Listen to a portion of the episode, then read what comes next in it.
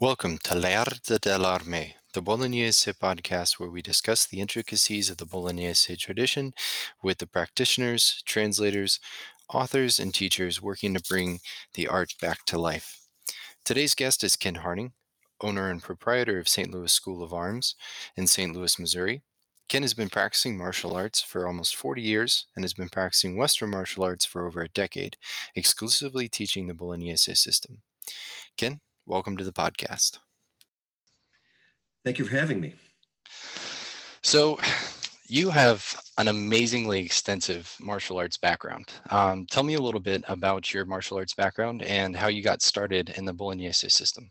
Okay. Well, I don't know if it's amazing. Um, it's just something I, I begun and never stopped. Uh, I didn't even start very young. I wasn't. I wasn't a kid when I got involved. I was right out of high school. Um, graduated class three. So right around 84, probably 84, 85, um, I got involved with Japanese martial arts. Um, heavily, um, heavy emphasis on weapons in addition to grappling and, and open hand. Um, and it's just something I always wanted to get into, but never got involved in when I was a kid. Um, kind of uh, took it up on myself to to get involved in it and just kept up at it. Um, enjoyed it. And even when my own teacher had to leave town after a, a few years, I didn't want to stop. So I, out of necessity, became a teacher and created my own training partners. I recruited anybody I could. I taught in my basement, in my, in my backyard. And within a few years, I had a small following of maybe uh, 10 or a dozen people. And so by about the time, um, it was 1991 when I opened an actual commercial brick and mortar martial arts school.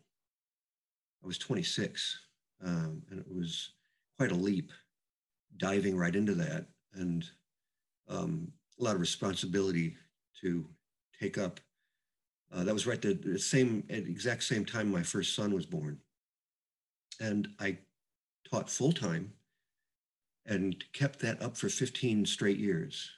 Um, that's that's pretty incredible. I mean, uh, just thinking of uh, from perspective of um,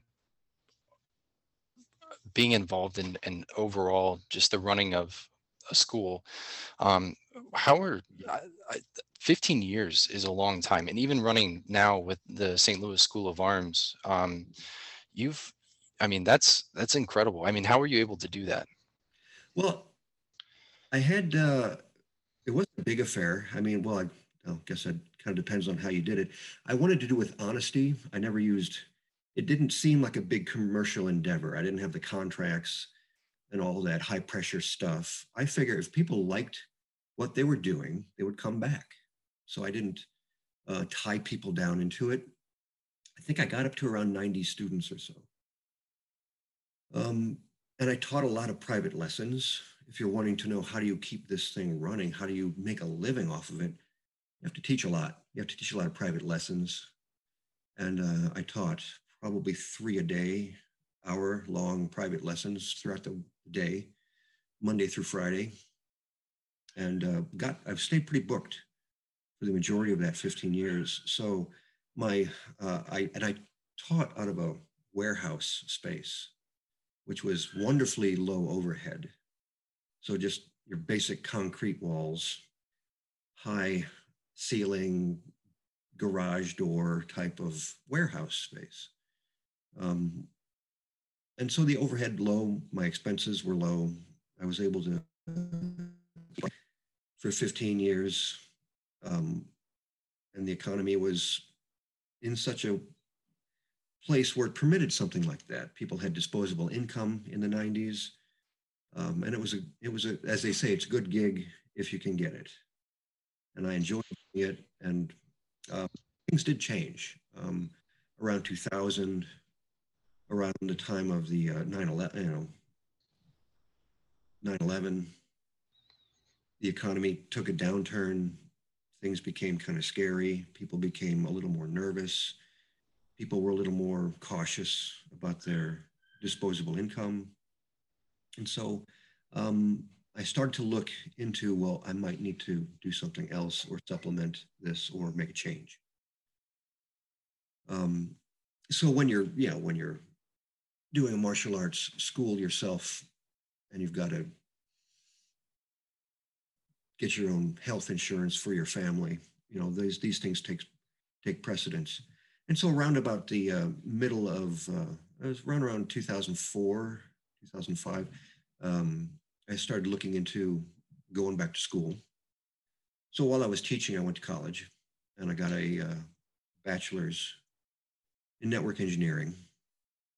So um, in 2006, I stepped away and handed off my operations to my students and then I got into the, the IT field and did that for a good uh, decade, more than a decade, 12, 11 or 12 years. I still taught though.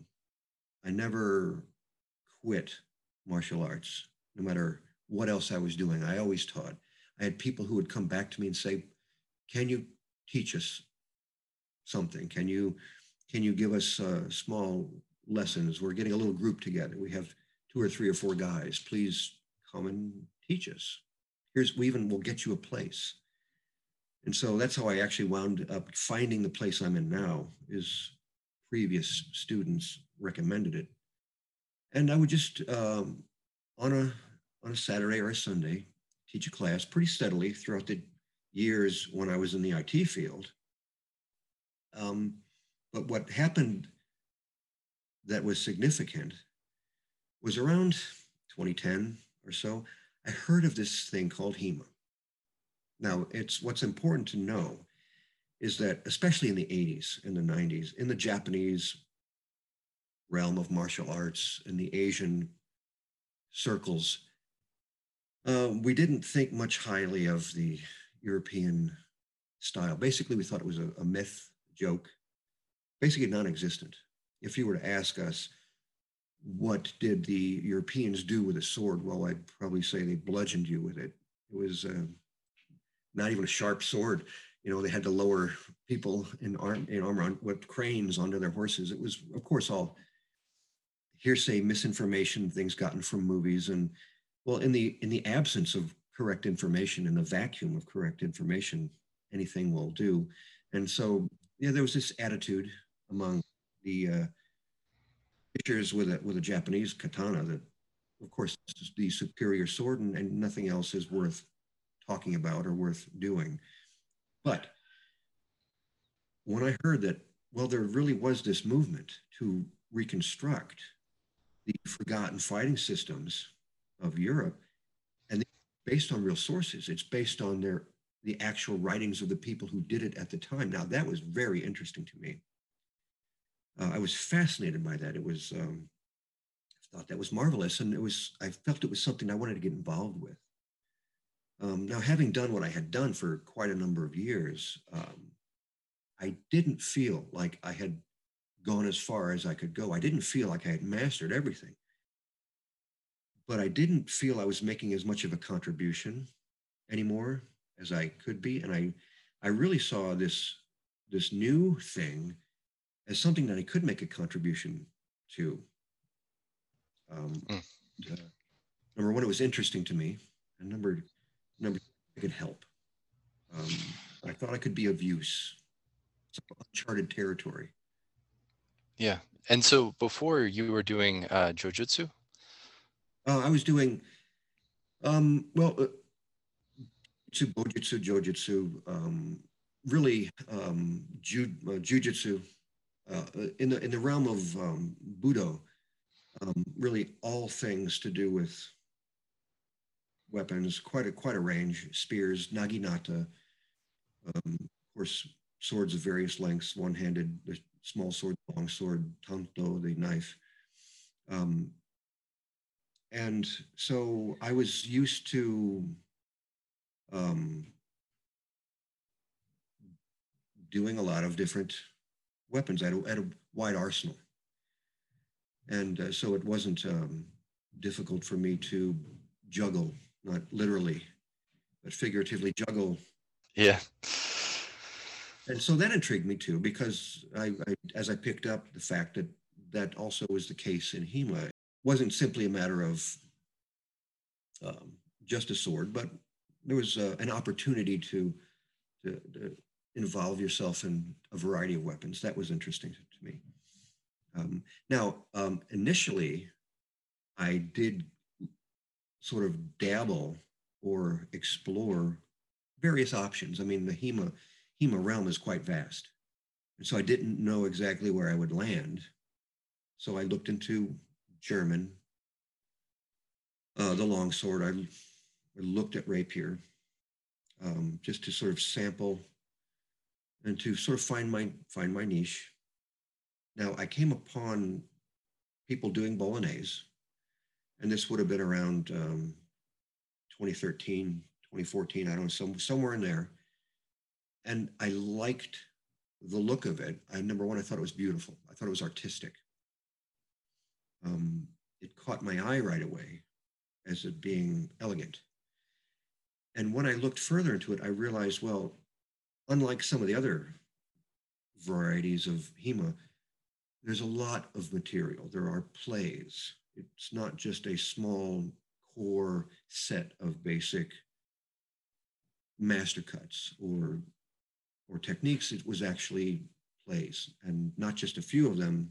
It was hundreds of them. This this vast catalog of historical material that appealed to me, um, and it may have something to do with a similarity to the Japanese structure of teaching through through kata, a structured play.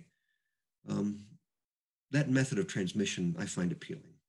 So I got involved with uh, with the Bolognese methodology. Um, I located who I thought um, sort of matched my own thoughts, my own movement uh, theory, my own um, um, who who seemed most like me. And uh, I noticed up in Chicago, they had the Chicago Swordplay Guild, and Robert Rutherford does a marvelous job with the Bolognese method. And I contacted Greg Mele, and I went up there and um, went to one of their workshops, invited them down a few times uh, in the next couple of years to St. Louis, and had them do workshops to sort of put down the initial bricks. Um, and then uh, after that, I um, just took off. And uh, my student base began to grow. And so it was around, let's say, uh, about three years ago, I was able to make the choice can I return to doing this full time again? And I was able to, and I made that I made that leap again uh, into becoming a full time teacher. Yeah, that's, that's where I am. That's where I am today. And you've you're you're prodigious. I mean, you've produced so much material. Um, a lot of times when I encounter new students of the Bolognese system, um, you know, five or six years ago, the person who they would always point to would be Ilkka. And now the person that I hear the most, the person whose name I hear the most is your name. I mean, most of the people that I mm-hmm. encounter who's coming, you know, come in now, they've encountered you on YouTube um, or the various other channels that you um, distribute through like Venmo or, or not Venmo, uh, what is it? Uh, uh, I can't remember the name of that one Vimeo, streaming Vimeo. Vimeo, that's what it is. Yeah, yeah, and uh, and of course your Patreon channel. Um, well, and that really only came about because of COVID. Um, yeah, you know, I was forced to shut down for six weeks due to a stay-at-home order here in St. Louis, and a few people just had to step back and stay home and didn't feel like coming back in even when we reopened. So there was an impact COVID on the school, and uh, being bearing in mind that this is my job, this is my profession. Yeah, had to do something to supplement that. So really, that was a, a response to COVID. I need to supplement the physical school with basically what is a virtual school. So I'm I'm gratified to hear that, and I hope I deserve uh, I hope I deserve that from from these people. I'm trying to do my best uh, in presenting the material as I as I see it, as you know, as my best honest attempt. Yeah, uh, yeah, I know. I I can. I think you are. I, I really do. I think, um, you know, as a as a patron of the art, as somebody that you know, it sort of stands as a pillar that a lot of people build their foundation off of. Um, you know, I think you do a fantastic job, and I think that's the general consensus that I've gotten from a lot of the community. Um, you know, obviously. Uh, the way that people interpret texts and when they come up with their own interpretations, which is always Mm. great. You know, it's always great to see different ideas, but Mhm. um, you know, whether they agree or disagree with your interpretations, there's still the idea that you're producing that and you know starting those discussions and encouraging people to have those discussions, which I think is incredibly valuable. sure. Um, Yeah, the way that I look at things now is definitely not the way I looked at things six, seven, eight years ago. It's just not the, not the case. Um, yeah, the first time I cracked open a book, well, I had a, I took a stab at it figuratively. Um, but now, you know, I am very systematized. I basically have my, I have my interpretations, and, and they're still subject to change. Everything is still a working model. But um, now a lot more has to take place for me to, to go through that process of change because I, I do put a lot of time into it. And when I, you have to understand that I, I will approach a, an interpretation and I will work through it, first of all, just in my own head and on paper, but then I'll work through it with a small group of individuals. I'll, I'll then work through that with a large class. And for me, creating, creating an inter- interpretation isn't something that I throw together in 15 minutes or half an hour. For me, it's really a process that, that takes at minimum a few weeks to uh, maybe a month longer. Um, and really is an open-ended process. I've got some some examples where I'm still working on interpretations after six, seven years. And I'm still finding myself changing.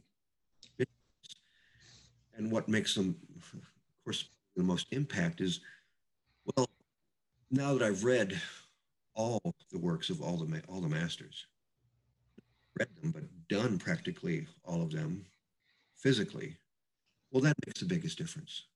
Going back yeah, after years of, well, now that I've done, you know, all of the, the one-handed, the sword and buckler, the two-handed, the sword and targa, the rotella and the dagger and the pole arms and, and all of these things, perspective some degree that forced me to rethink I perceived these things years earlier. yeah. You kind of get an idea of the complete system versus you know just the individual technique sometimes you don't quite see the forest through the trees when you're just looking at you know when you're you've got a tree right in your face and it's just the technique that you're working on but when you can actually understand the complexity of the entire system especially like you said since you've read all of the books of all the masters and i mean it's it's obvious through you know the amount of material that you've put out that you've been through you know Mm, most of them and and you have interpretations available for people to look at for almost all the different masters um, Yeah. but you you get that that feeling of this is the bolognese system you know Mhm. this is this is how you approach the fight and this is how you you proceed with these techniques and this is you can find similarities between the different authors and stuff like that um, Mhm. even though they have their specific styles Yeah. Well, I think I'm fortunate. Um, I'm fortunate in the fact of my situation. I'm able to put 20 or 30 hours a week into Mm, doing this. And I just want to pass on, on that benefit as much as I'm able to. Um, and yeah, on, on that note, uh, I would say that, I, as I tell people, if you like the one handed sword, that's great, but you can't learn the one handed sword really fully by studying just the one handed sword. mm. You're not going to get really the context of their their full message because they didn't say everything that they knew when they were talking about the one-handed sword. Yeah, I, so you know, a great point because you know, you you take a look at Marozzo, right? I mean, mm-hmm. Yes. Marozzo's best advice for how he approaches the fight is in book three of the Two-Handed Sword. he he mm-hmm. scattered. I mean, he's he's Marozzo, right? So he just scatters his information all across his text. But if you it like if you really want to find his best information on on tactical information, right? Like uh, Manciolino and the Anonimo give us phenomenal introductions that lay out their system, but Mhm. Marozzo just stuffs it in the back of book three for some reason. Yeah, He, he doesn't quite care uh, how he gets it to you, or that you notice it, or that you pick up on it. Um, you know, as he states, he's writing for um, son or or people to refresh their memories, uh, and he says, "You're not going to get this stuff unless you've trained with me in person." Mm-hmm. yep. An interesting thing. The same thing my my Japanese teacher told me, you know, 25 years ago. If you don't train with me in person, you're not going to get this stuff. And there's a, a great deal to be said about that. But unfortunately, we don't have him. We don't have Marozzo to train with, and we have to do our best. Yeah. Right now, currently, where I'm going through the um, Sword and Targa material, and some of the best nuggets I've seen yet, I've pulled out of the Targa. Um, we are putting out some of the uh, information on video for Targa now, even on YouTube, even on even for free. Um, I don't. It, doesn't bother me to, to give away things. This Targa material I've been working on now for, well, this is my my second pass at it. Meaning, I've gone through uh, everything of Marozzo's Targa material. He has two Assalti. Gone through it all um, over the past, say, four months, and now I'm completing a second cycle of it. And in the second cycle is when I'm recording it. And in addition to that, too, at, at the same time, going through Anonymous targa material too, because to me that's very important to see the overlap of those two masters and seeing where I can fill in the gaps. Because just as I said, if you wanted to learn the one-handed sword, you can't just study the one-handed sword. I feel the same way about the masters themselves. If you want to study Marozzo, that's great, but you can't learn everything that Marozzo said by only reading Marozzo. You have to read everybody else. to sort of build on that point a little bit, right? Like his uh the third book of the Sword and Small Buckler is where he gives his strata plays, and he even introduces it as saying like this is good with single-edged weapons. So, or I mean single Right. single-handed edged weapons um, is is what he says. So, you know, it's it's like you have this. If you don't look at the full breadth of the material, um, you're always going to miss out on certain things. And you know, in Yeah. in the strata material, he says this is the core of the art. Like if you don't understand this, then you might as well not even you know attempt to engage in. That's where the real fighting happens. Yes. exactly. Yeah. Um, And if you and if you think, well, I just want to do the one-handed sword, I want to do a buckler. Well, then you're winding up passing over that material, doing yourself a great disservice. That would that's would be my advice to anyone, really, um, more than anything, is don't neglect parts of the system that you find uninteresting, yeah. That's, missing the material. Yeah, that's really great advice. So, um, because you you do have this like output of of all these different plays from all these different masters, you read all the books. Um, who's your favorite of all the four Uh, authors? Okay. Well, I'm gonna, I'm gonna answer that. But first, I have to say I hate that question. I know. I hate that question because um, because they all matter to me. They all help create this vision, this understanding that I have of them, um, and and I'm also I'm grateful to have as many as we do have, and I would hate to lose even one of them. I think losing any one of them would be a tremendous loss. And my most honest answer is can't and don't have a favorite. And I know that sounds skirting the question, but Marozzo, as we said, the breadth and the scope of his work, he's some people don't consider him eloquent. He may be a bit a bit um, a bit crude at times with his his verbiage, but I think he's very detailed. He never spares in detail, and I think for that uh, we should be grateful. But the depth of his treatment and the the breadth of his treatment, how many different weapons he doesn't really, um, you know, there's nothing that he doesn't seem to touch in his uh, in his material, and Manciolino, he's to me critically important for the way in which he represents the core theory. Me, he does have very eloquent passages, but he can be a bit sparse. He can be a bit thin. Mm-hmm. Sometimes he just says, uh, you know, step forward and do this, and if he does that, you you do this. I mean, he's very sparse with his details. So he, for me, was probably the hardest to work through in the beginning.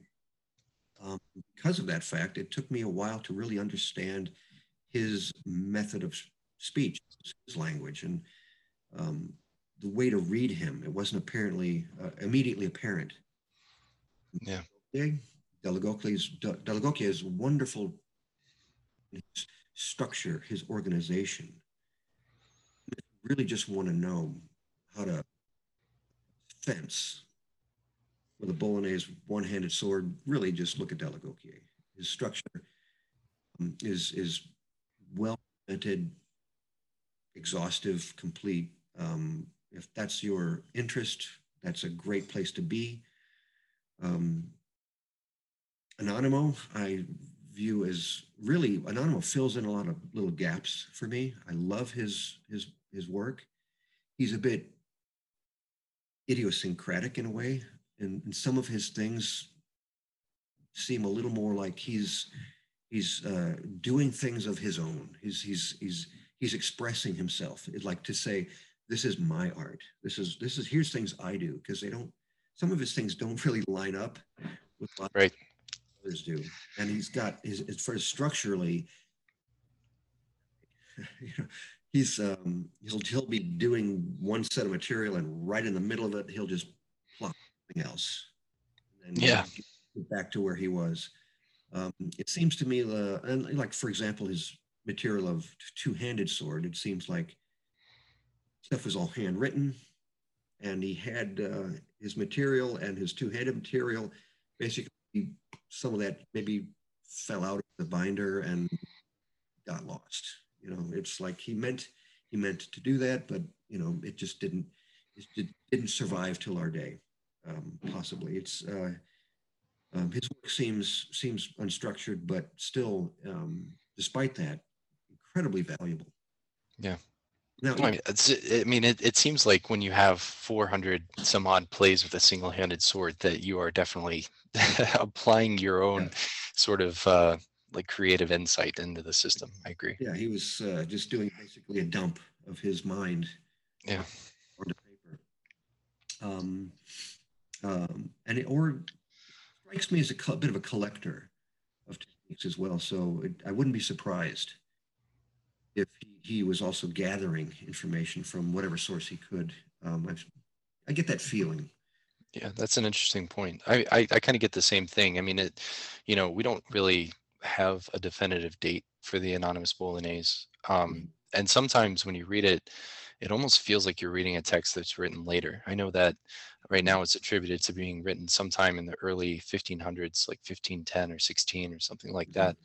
Um, but sometimes with some of the actions, um, you know, especially the sort of point forward nature, um, you just kind of get the feeling that there's a lot of sort of later rapier esque type type of stuff. Like it's almost like he's responding to a very point forward system. Yes, uh, he does seem to foreshadow what's coming. So I, I, it seems to me that he falls uh, after Marozzo and Manciolino, um, possibly before Dell'Agocchie, certainly published uh, before Dell'Agocchie did. Um, but again, I've got no, there's again, there's no hard evidence of, of when he when he wrote what he wrote. His his uh, use of uh, pole arms is interesting, and armor is interesting. Yeah, it is. It's good stuff, though. I mean, there's oh, it's, it's absolutely great stuff. Uh, yeah, I recommend it. I recommend it to everybody. Yeah, just watch out for your feet and your groin. Definitely do. Um, and uh, and even Viggiani, while we're on the subject of the Masters, I know he intentionally veered away from what you could call the core, the tradition. Um, saying that uh, oh you people use uh, outlandish names for your guards and you know he's a reformer. He was his own teacher. Um, so it's it's it's important to view him in that context but it's also i think important not to ignore him entirely. He he existed in that place. He referenced the core tradition and he he has things to say about it he has he has insights that we really don't get anywhere else on body mechanics mm-hmm. some tactics and I, I think it's important even if now we don't actually approach his material um, at this point in time he's he's a thing that we we will approach Viggiani um, someday you know when i feel we've sufficiently expanded and explored the, what what you call the core, the core masters. Yeah. Um, also Manciolino, um, and Anonimo. At some point, it'll be a project of ours to, to go through and say, here's what Viggiani said, here's what he did, and here's what it looks like, and here's how it's different. Uh, to me, that's more of a back burner project. Um, I think still there's a lot of work that needs to be done um, it's my intention, um, it's my, my stated goal to practice and train and teach and record every play, every play of Marozzo, every play of Manciolino, every one of Dall'Agocchie, and really every one of Anonimo, believe it or not. Um, I've got the time, I've got the will, um, I've got the uh, great uh, backing of, of people I can work with and we're, we're going to get it done simply because it, I think it, it, it, needs to be done, and that's in uh, you know in my in my opinion in my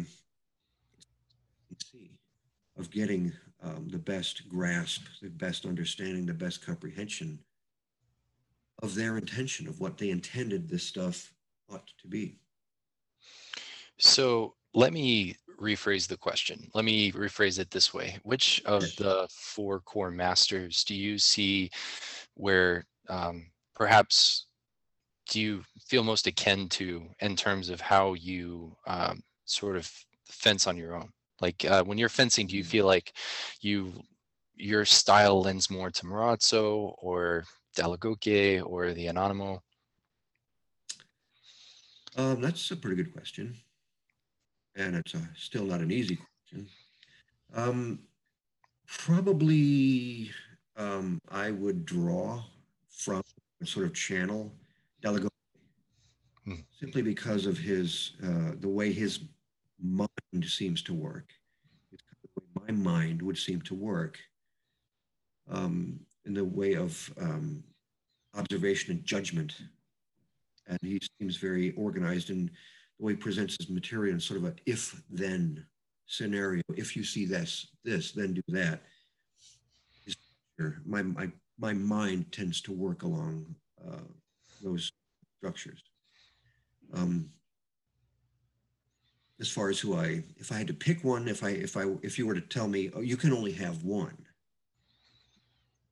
I think I'd be forced to take Marozzo simply because of his the breadth of his material and the fact that I want to keep my hand in all of those different weapons. Yeah, uh, I would I would hate to just drop all of those things. I, I completely agree. Yeah, yeah, yeah. Manciolino te- teaches many of the same things in the same ways, and and people uh, have speculated that they even shared the same teacher. I, I have my my reservations about saying that. Uh, I, I, I see a lot of differences between them as well. I don't see just similarities. I'm really picking through them tightly. I see I see differences, um, but um, obviously Manciolino's methodology of using a one-handed sword accompanied is is a bit thin. There's not very much there to form a system around. Marozzo yeah. has, has uh, more in that regard. Even that, even even the two of them together, wouldn't satisfy really the need of creating an entire system around that one weapon. Yeah, that's it's interesting, right? It's almost like the Anonymous two-handed sword where you just have like maybe maybe Manciolino lost his notes too because it's all from Porta de Ferro Stretta and that's kind of what we get with the Anonymous's two-handed sword. Yeah.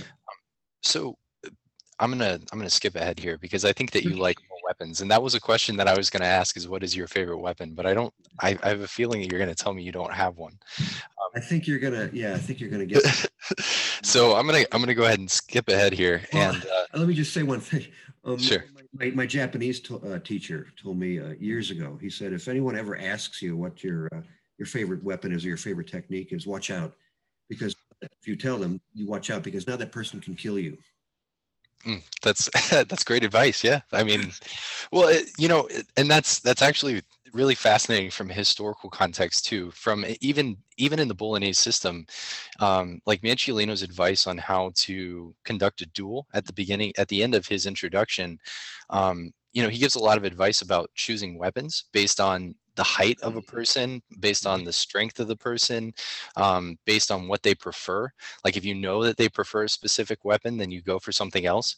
You know, so so yeah, I mean, we even see that reflected, um, you know, here in in the Bolognese uh, tradition. So it's Yeah. really really fascinating. My, my best answer is I would have to say that I, I don't have a preference because I don't, um, because I, I don't want to feel that there's um, anything that I'm equally good at. I want to feel that I'm, I'm equally good at all things.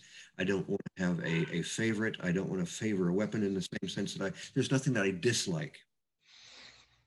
To feel that I can pick up anything and, and use it. I can pick up anything and teach it um, because it's part of our style.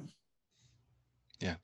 So because you do have such a great depth of catalog, um, what are some of the challenges that you've faced developing your interpretations and um, and and from the treatises, and how have you overcome them?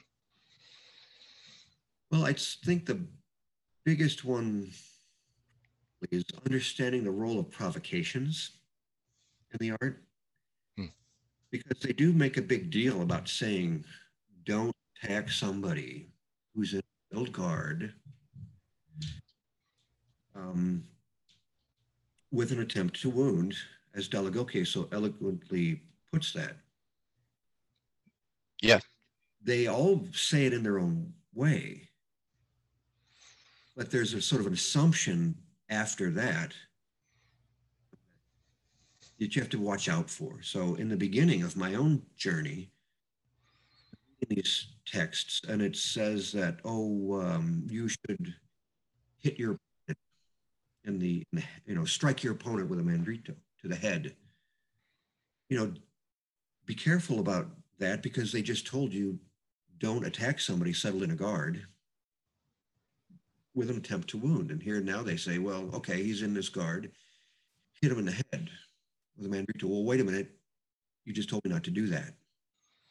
I mean, not to attack somebody who's in a settled guard, attack, and understanding really what they mean here is they're ta- they're talking about provocations, that's not always obvious. Um, Yeah, and and to that point, yeah, thinking about like Marozzo with his provocations, um, if you look at the sword and dagger material, two-handed sword material, when he actually does tell you to attack, most of the time, the the common theme for Marozzo, um, as he's telling you to attack throughout his treatise, is to essentially throw a falso to the hand until they respond and then you come in but if you look at the rest of his material most of the time it's this is how you defend a mandrito this is how you defend a reverso this is how you defend a reverso to the leg but his common theme that seems to exist throughout his system is is attacking with that falso to the hand yeah, it's it's to draw out a response. It's not to draw blood. It's not to wound. Um, you know, if you look at, uh, like I mentioned in the beginning, that that really kind of slowed me down. My first few years, I thought that I was supposed to be attacking the body of my opponent, which puts me in a different position. Closer, it puts me a lot more at risk, and it seemed at odds with their their advice and uh, with things that I began to read as as I began to look at the entire system, as I began to read everything that everybody wrote. This this idea that we just um, charge in on somebody and attack them that became that began began to, to be a problem, and I it began to dawn on me. It began to unfold after a couple of after the first couple of years. Well, we shouldn't be doing that. Hmm. that really, if you look at what they say to do, they really say to do. They say commonly wait and let your opponent be the first to attack. They do say that. Uh, you know, if you don't want to be the first to attack, uh, if you don't want to be the, or if you want to be the first to attack, we do. Um, we throw a provocation to draw out a response. A provocation to create an invitation. We throw out a, a provocation to expose something that we can strike or to get somebody to attack us. Uh, so even though we can at times be the first person to to throw something, we can be the agent. We're still creating a situation in which we're making the other person be the first to commit to an, an earnest attack, an attack to wound. Uh, I find this to be very common. Um, in addition to that, we also use beats. Mm-hmm. Instead of um, the case of us starting at some settled guard, attacking somebody else in some other settled guard with an intent to wound, as the first thing that we do is an incredibly rare thing. You'd be hard pressed to find that. So letting this understanding guide you through these plays I think is an important revelation to me, and it's one of I would say the the thing that's the most significant um, in my own development of my my interpretations, because that understanding impacts everything: measure, timing, targeting. Yeah, and and I think I so this this kind of ties into something that I had a, as a later question, but I think it's it, it, it's important. I think it's a good segue. You know, I think that provocations really do kind of develop the core of the tactical and strategic mindset of the Bolognese system. I think this is emphasized uh, in the Anonymous general advice when he says, Also, you must know that if you find your enemy in a wide guard, then you will use your art to bring his sword into presence. If he has his sword in presence, then you must, by means of feinting, make him put his sword into a wide guard that allows you to control the line you know, I mean, that could be through anything he says that can be done through feints or, of course, beating the sword and stuff like that. Um, and then he, he concludes with such that this sword will point away from your person and off to the side of your body, and you will then be able to perform whatever action you wish. Mm-hmm. Um, and then, you know, so like in our in the lead up to our conversation, I was actually watching one of the videos of you doing uh, jujitsu, um, and um, I, I thought it was really interesting because there was one action that you were doing um, in the form that you were presenting, and you gave the opponent the same, essentially like you attacked them the same way three times. I, you know, using Bolognese terms, you gave them a mandrito three times, but right, then they right. respond to the mandrito, and then you attack on the other side. Um, and I, I, found that fascinating because there's this one uh, this one verse in uh, Manciolino that I've I've kind of been obsessing over lately, and it's uh, he he actually gives the exact same advice, um, and it, it's about conditioning your opponent, right? So. You know, there's so many different ways to provoke. You can provoke with tempo, with measure, um, but you know provoking with conditioning your opponent to give them an action that you want i think sometimes is something that we really miss out on. Um, and this one's i think is really interesting. He says if you're trying to make the opponent deliver an attack in order to strike him within the same tempo you should yourself deliver the same attack three or four times in a row almost as an invitation. It is common amongst fencers to ape one another um, so your opponent will see himself compelled to eventually do the same to you and in that moment you will perform the attack as planned. Yeah so there's there's so many of these interesting sort of similarities and things that really kind of flush out the system. Yeah, yeah. Um, that that he gave there as sort of general advice is explicitly detailed out in in several plays where where you will throw a, a falso to the hand. Do this two times, yeah, so the conditioning aspect um, is absolutely a, a, tool that we can use, and it's it's it's an interesting interesting tool um, in terms of our strategic and tactical approach.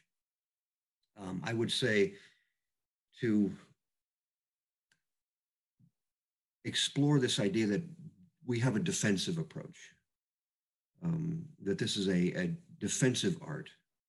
Uh, as they constantly said, wait to make your opponent be the first to attack. How many times did they ever say that? Hundreds of times, yeah. seems like. Um, and when you um, when you don't want to wait, and you want to be the first to attack, uh, to attack, um, like I said, we don't normally uh, make an attempt to wound somebody, but we still attempt to draw out a response, even even an, an attack from our opponent, to where we'll we'll throw a few cuts as provocations that um, may not even land, may not even be intended to land, but we place ourselves in a position of vulnerability, you know, Cinghiara Porta de Ferro or Porta Ferro Larga or some such, where we're still trying to get the other person to commit um, before we do. So I would say, um, and it's not, doesn't, it, and it doesn't work so well maybe in a, a sporting environment because you don't really score a lot of points um, being defensive. Yeah. Look at this idea, approach it from the from what, what they said is that well we're really we're doing a, a defensive art and you can see that throughout their writings. Yeah, well, I, and I think that that's sort of the virtue of provocations, even something like conditioning. Um, is in a in a sporting setting if you do end up fighting because i mean there's there is advice for what to do if your opponent doesn't really want to engage and and oftentimes the time that you do have to be the first one to act is when your opponent doesn't want to engage um, and so that's where provocations really become valuable is exactly. trying to to get that person out of whatever defensive guard they're in. You're trying to to yeah. move from their set position, just like the anonymous was saying, um, so that way you can sort of press in and, and sort of press right. the attack. Right. Where yeah, you, yeah, you can't yeah. wait forever uh, if they're not going to attack. Yeah, yeah, yeah, and and if they do come in, you know, they really come in hot at you, and they're like, "I'm going to hit this guy," um, then we have such a breadth of defensive techniques that we we you know you really can kind of pick and choose and, and decide right. which one really kind of fits the situation that you're in yeah, um, yeah. and i like the statement um, and i i can't recall which uh, which author said it that um, it, it takes more skill to defend yourself to be to be skillful at defense skill than it than than does offense yeah Dall'Agocchie's is that introduction yeah uh, yeah, you can teach anybody to to to attack, but to properly defend yourself takes more skill. Yeah.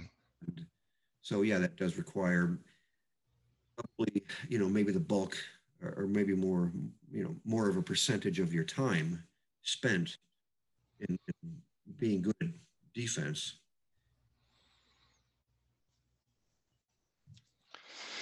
But it, it, it's also, you know, I, I find it really interesting and, and quite amazing that the very nature of provocations, um, no matter how you approach them, uh, if you're using uh, measure or tempo or um, you know changing guards, whatever you're doing to try to provoke your opponent to attack you, or even giving them a feint um, or conditioning, the, the core concept of a provocation is you're creating a predictable response from your opponent. Exactly. If I if I know that you're in a specific guard, let's say you're in Coda Longa Stretta, and I thrust a punta reversa at you, you really only have a limited number of things that you can do uh, from that position. You have to set my sword right. offline, and then whatever attack you give, I know is yeah. predictable from there. And then I can yeah. go into my defensive set, and that's right. where I gain the advantage. Right, so, because it, yeah, it's, it's not wise uh, if you're the patient there. Just yeah, as you say, there's there's only a certain number of movements that are wise to make. So what what is something um, that you think that we as a uh, Bolognese community can do to improve upon the better and better reflect the sources um, in our fencing? Um, I would say, uh, as I've already say, stated, with as many of them as you can, as fully as you uh, as you can. Don't um, don't try to have favorites. But if you've not tried something, if you've never picked up a partisan, I would say pick up a partisan. If you've never picked up a poleaxe, if you've never done the dagger grappling plays of Marozzo, I'd highly recommend that. I, I really think, you know, I approach this as, as a martial art. You know, I really want to know the minds of the people who wrote this stuff down when their their lives depended on what they did. I want to know their minds. And um, to me, the, the dagger grappling material of Marozzo is quite an important bit of material. It reflects the times, it reflects their mindset. Um, and so I would say if you've never done that before, definitely pick that up. If you've never done buckler or uh, even Target, targa is a wonderful implement. And just because you've done the buckler material, don't assume that you know the targa. They are actually not identical. Um, so targa is actually a, a, load of fun and, and should be studied. Uh, I would say pick something that you've never done and work it. Um, don't let uh, any sort of previous experience be a, a roadblock uh, to exploring all that the Bolognese system has to offer. Um, and one more thing I would say is don't rush to form an interpretation or an opinion. These, these, these things take time. Don't sit down on a, on a weekend and hammer out um, all of your opinions and then and stick to them. Be flexible and understand that your your understanding of these things takes time. We don't have teachers uh, as as we did in Japanese or Chinese or or some other form of martial art. We don't have a direct lineage um, of people who have had this stuff transmitted to them back from the day when they used it for real. We have a broken lineage. And so for us, it is going to take longer. It is going to be frustrating. It is going to feel like um, we are attempting to cobble together this this thing, um, and we will encounter difficulties. And um, it's important for us to be patient and not to insist that we have an answer right now for all these questions. I think that in time we will arrive at very satisfactory answers to the questions of what does this stuff look like? You know, it's one thing to read a translation, and our translators do a great job at, at um, presenting their words to us.